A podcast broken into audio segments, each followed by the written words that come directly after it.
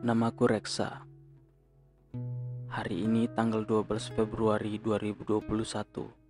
Aku beranikan diri untuk memulai sebuah perjalanan panjang.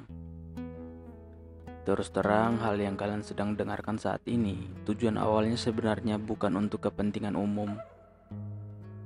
Sorry kalau tiba-tiba muncul menjadi sampah di kolom jelajah kalian. Aku membuat ini hanya sebagai media ekspresif dari dalam kepala, yang jalan keluarnya semakin hari sudah semakin sedikit kurasa. Selain itu, untuk menjadi kenangan, mungkin 10 atau 20 tahun lagi, kala aku sudah selesai dengan hidup yang sedang kuperjuangkan mati-matian hari ini. Kenapa begitu? Karena dalam sebuah frekuensi suara aku dapat melihat dengan jelas hal-hal apa saja yang menyertai frekuensi suara itu ketika masuk dalam kepala. Entah ini semacam penyakit atau trauma. Yang jelas sudah terjadi beberapa tahun belakangan ini. Gini-gini. Biar ku sederhanakan dari salah satu kenangan. Apa yang terjadi ketika aku mendengar suara hujan misalnya? Aku merasa sedang mendengarkan denting piano reverse flow in you dari rumah. Kok bisa? Karena aku menyimpan memori dalam keduanya, baik hujan dan reverse flow in you. Aku nggak tahu ini datang dari mana. Tapi aku pernah mendapat sebuah wisdom yang berbunyi seperti ini. Bahwa ketika sebuah keadaan sangat tidak menguntungkan bagimu dan kamu menderita karena hal itu, yang akan paling kau ingat adalah yang menjerumuskan kamu dalam keadaan itu. Entah itu siapa atau apa atau bagaimana. Lalu yang mengacuhkan kamu dan yang membantumu keluar dari keadaan itu. Nah, hujan dan reverse flow in you bekerja seperti itu. Ketika aku sedang hidup dalam keterpurukan, dia yang kupuja-puja entah bagaimana kabarnya. Mungkin sedang ketawa-ketawa dengan bahagianya yang baru. Belum lagi laporan. Datang dari kampus tanpa mengetuk pintu kosan. Ribut dalam ruangan 2 kali 3 meter itu. Nah, Ketika sampai pada titik itu, aku sudah tidak ambil pusing lagi. Terserah. Kalau kuliah mau berantakan, berantakanlah. Tiba-tiba hujan turun. Berbarengan dengan reverse flow in you yang sedang kumainkan di laptop. Mereka berdua datang menggenggam tanganku, semacam memberikan ilham bahwa hal kecil yang sudah kupanggil masalah ini bukan apa-apa dibanding bagaimana Tuhan menciptakan hujan dan Yiruma membuat reverse flow in you. Bagaimana mereka memberikan nyawa pada sesuatu yang mereka buat sampai menyelamatkan sekolah dari anak rantau yang tak tahu malu ini. Mungkin masalah yang mereka lewati lebih besar dibanding hal kecil yang tak pantas disebut masalah yang sedang kualami ini. Kita mulai dari sebuah pernyataan yang tiba-tiba muncul ketika aku mengarang ini.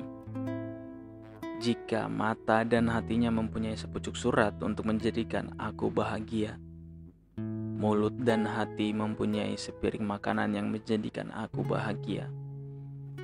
Hidung dan hatinya mempunyai setangkai mawar untuk menjadikan aku bahagia. Maka telinga dan hatinya mempunyai sebuah nada yang menjadikan aku manusia. Itulah mengapa nama selarung ini kupilih. Karena selarung berarti tapak kaki dari hewan-hewan besar yang hidup di dalam hutan. Setidaknya begitulah kata kamus besar bahasa Indonesia. Versi daring.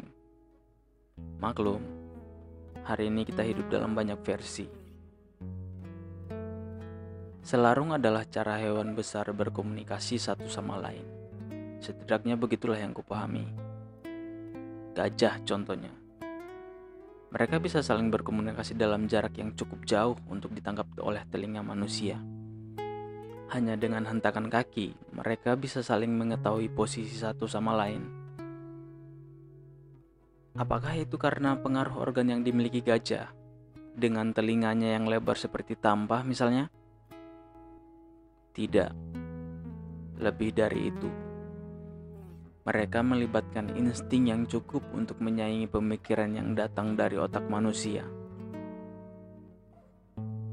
Pernah nggak sih kita mikir kok bisa ya gajah atau hewan-hewan yang lain deh bisa bertahan hidup di luar sana, alam liar, hutan yang masih perawan misalnya?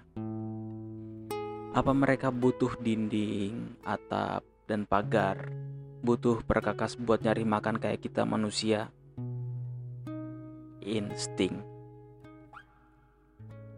Tuhan sudah membuat kadar insting hewan lebih baik dibanding manusia dan otak manusia lebih baik dibanding hewan. Dan ini dijaga sebaik mungkin. Karena jika insting dan otak masing-masing dibuat setara, akan tabrakan dunia ini. Apakah keduanya sudah menjadi sesuatu yang absolut? Tidak. Betapa banyaknya hewan-hewan yang terlatih dapat berhitung, dan manusia-manusia yang sudah terlatih instingnya dapat bertahan hidup dengan baik. Bedanya, sepintar-pintarnya hewan berhitung di tempat sirkus atau pertunjukan yang lainnya, tidak akan pernah bisa menggantikan guru matematika untuk mengajar di sekolah-sekolah. Manusia yang berinsting bagaimana? Ada beberapa tapi tak banyak yang perilakunya membuat hewan-hewan menjadi butuh dinding, atap, dan pagar itu tadi. Makanya pernah beberapa kali dimuat di koran atau media elektronik lainnya tagline judulnya itu gajah masuk pemukiman warga. Itu sebenarnya gajah juga minta dinding, atap, dan pagar untuk dia bertahan hidup dengan cara mereka. Anyway, ini baru pembukaan. Aku ingin suara ini menjadi memori semua suasana ketika aku menulis ini. Yang sedang dalam keadaan tidak baik-baik saja. Aku akan menikmatinya 10 atau 20 tahun lagi kalau sudah memiliki dinding atap dan pagar dari keringat sendiri. Selamat hidup. Mohon maaf.